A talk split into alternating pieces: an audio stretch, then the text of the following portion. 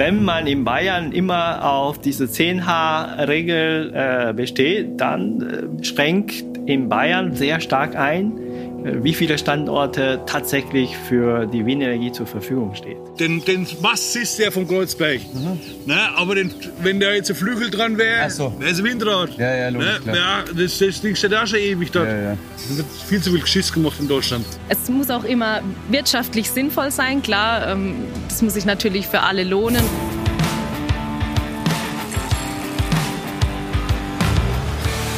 Die Energierevolution. Ein Podcast mit Andy Christel für Octopus Energy. Papa Pom.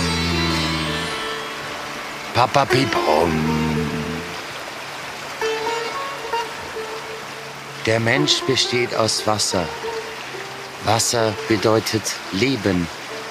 Lauschen Sie gemeinsam mit mir den Schwingungen des Wassers. Stellen Sie sich vor, Ihr Gehörgang wird durch die plätschernde Flüssigkeit gereinigt. Lassen Sie die Energie des Wassers in sich fließen und genießen Sie diesen wunderbaren Bach, der durch die Schöpfung des Allmächtigen äh, geformt wurde. Irgendwie muss ich jetzt pinkeln, aber da nehme ich euch nicht mit. Tschüss! Ähm, genau sowas kommt dabei raus, wenn man mich alleine auf dem Fahrrad kreuz und quer durch Deutschland schickt. Ich bin immer noch unterwegs in Sachen Energierevolution und war für euch in Baden-Baden. Zwar gibt es da ein Kieswerk, da ist ein Baggersee und auf diesem Baggersee, da schwimmt eine Photovoltaikanlage.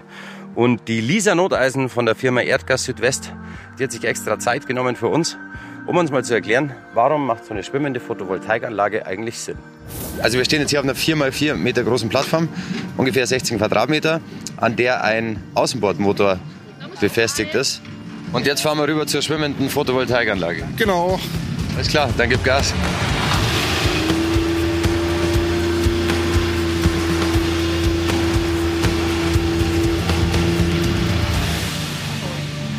Lisa, es ist ein bisschen so wie auf der Titanic, oder? ja, fast. Aber hoffentlich mit besserem Ende. ist schon schön, bin schon lange nicht mehr Boot gefahren. Ja, doch. Also. Hat die Namen, Spitznamen bei euch? Nee, tatsächlich nicht. Nee. Wir haben eine andere Anlage, äh, eine Freiflächenanlage, liegt so ein bisschen auf einem Hügel, auf einer alten Deponie.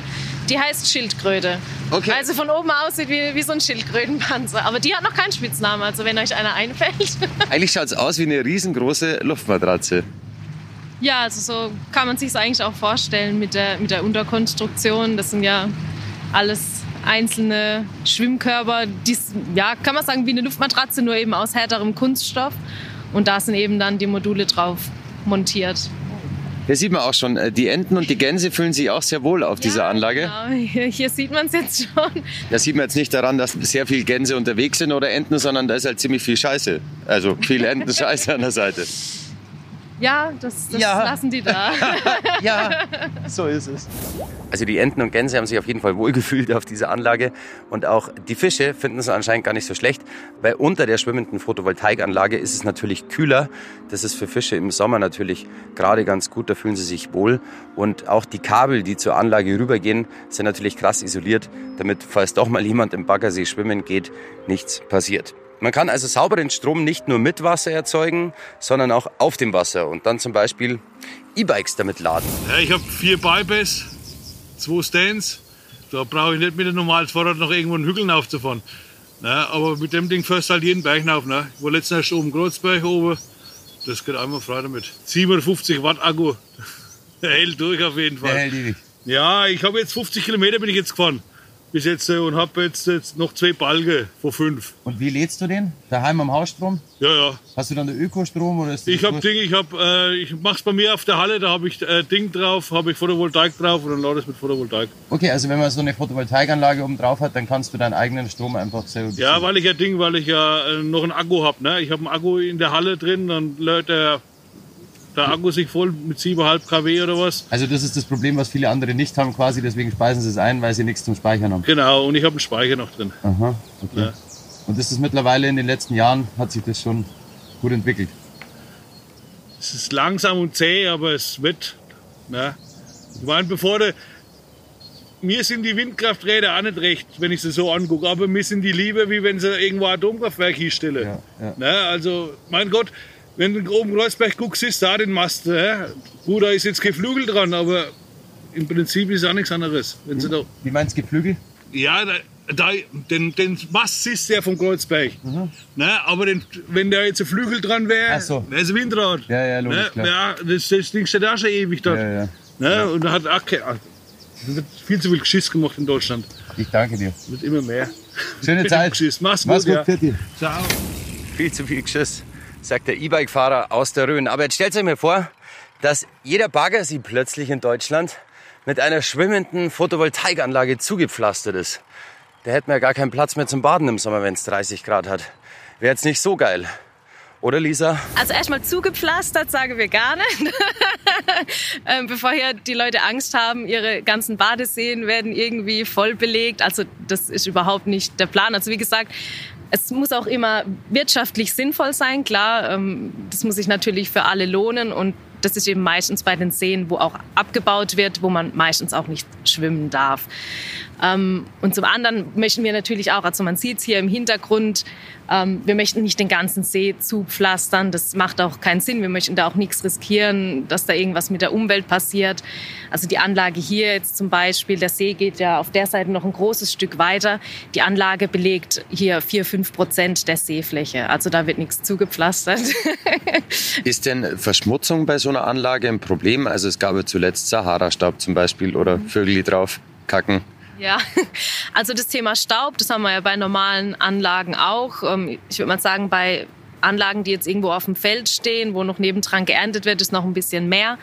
Wenn es dann aber regnet, dann wäscht sich das normalerweise von alleine wieder runter. Also durch die Neigung der Module, hier haben wir ähm, 12 Grad, das reicht, dass der Staub da abgewischt wird, das ist kein Problem. Das andere Thema mit den Vögeln, ja, das haben wir hier auch schon beobachtet. Wir haben ja auch viele solche Wildgänse und so, die setzen sich ab und zu mal drauf. Es gibt auch nur so ein, zwei Stellen und dann auch nur am Rand. Da muss man dann ab und zu schon mal ein bisschen sauber machen, aber es hält sich wirklich in Grenzen noch, ja.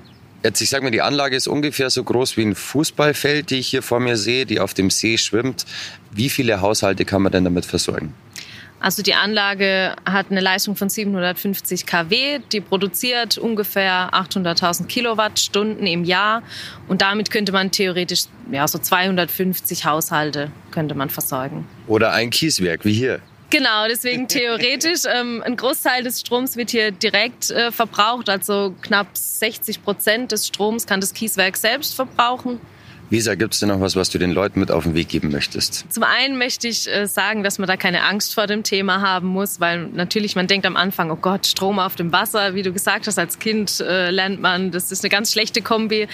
Hier ist alles sicher mit äh, Schutzklassen und Arten abgedeckt, also da braucht man sich keine Sorgen machen. Und ja, da kann ich nur an alle appellieren, ähm, den Weg mit uns mitzugehen. Also das, was ich immer wieder feststelle, ist, ähm, es geht halt nur miteinander alles, oder? Genau, ja. Man muss miteinander reden, ähm, auch äh, bereit sein, ähm, die Themen zu diskutieren, sich darauf einzulassen und dann lösen sich die meisten Themen eigentlich schon von alleine. Passend dazu habe ich in Stuttgart einen Professor getroffen, der sich seit Jahrzehnten ins Thema Windenergie reinfuchst. Und zwar dermaßen, dass lauter kleine Lego-Windräder in seinem Büro stehen. Professor Po Weng Cheng, wie schaut's denn aus? Brauchen wir in Deutschland noch mehr Windräder? Es ist eine ganz einfache Berechnung, was wir brauchen. Stellen Sie sich vor, wir haben im Moment in Deutschland so ungefähr etwas mehr als 30.000 Windräder. Und durch das Ersetzen von mh, alter Windräder mit neue und noch kräftigere und äh, leistungsfähigere äh, äh, Windenergieanlage können wir ohne die Anzahl von Windturbinen großartig zu erhöhen, auch das Ziel erreichen. Das ist nur eine Frage der Zeit. Da werden sich die Menschen in Bayern aber freuen, weil dann muss man nämlich nicht noch mehr Windräder in Bayern bauen, oder? ich frage mir ganz provokativ nach. Ja, also ich denke, dass wir mittelfristig, langfristig gesehen, dass die Anzahl von Windenergieanlagen nicht deutlich erhöhen äh, müssen, um das Ziel zu erreichen. Nur natürlich größere Windräder bedeutet, dass wir auch größere Durchmesser haben. Und größere Durchmesser bedeutet, dass wir auch größere Höhe haben. Und wenn man in Bayern immer auf diese 10H-Regel äh, besteht, dann äh, wird es halt bedeuten, dass der 10H-Abstand wird eben größer. Genau, da geht es immer darum, dass das Zehnfache von der Höhe eines Windrads ja. in dem Umkreis darf quasi nichts gebaut werden. Nichts gebaut. Und das ist äh, im, Prinzip schränkt in Bayern sehr stark ein, wie viele Standorte tatsächlich für die Windenergie zur Verfügung stehen. Fußball und Windenergie. Ich glaube, für diese beiden Dinge mag man die Bayern jetzt nicht ganz so gerne in der Bundesrepublik. Dann gibt es noch ein Leitungsproblem, weil der Freistaat Bayern sagt, nee, also Strommasten, einmal quer durch Bayern durchbauen, von oben nach unten, nicht mit uns. Das verschandelt unsere Landschaft. Lieber nach Baden-Württemberg und dann einmal rüber. Zum Schluss unseres Gesprächs hat mir der Windprofessor gleich noch gesagt, wo ich als nächstes hinfahren soll.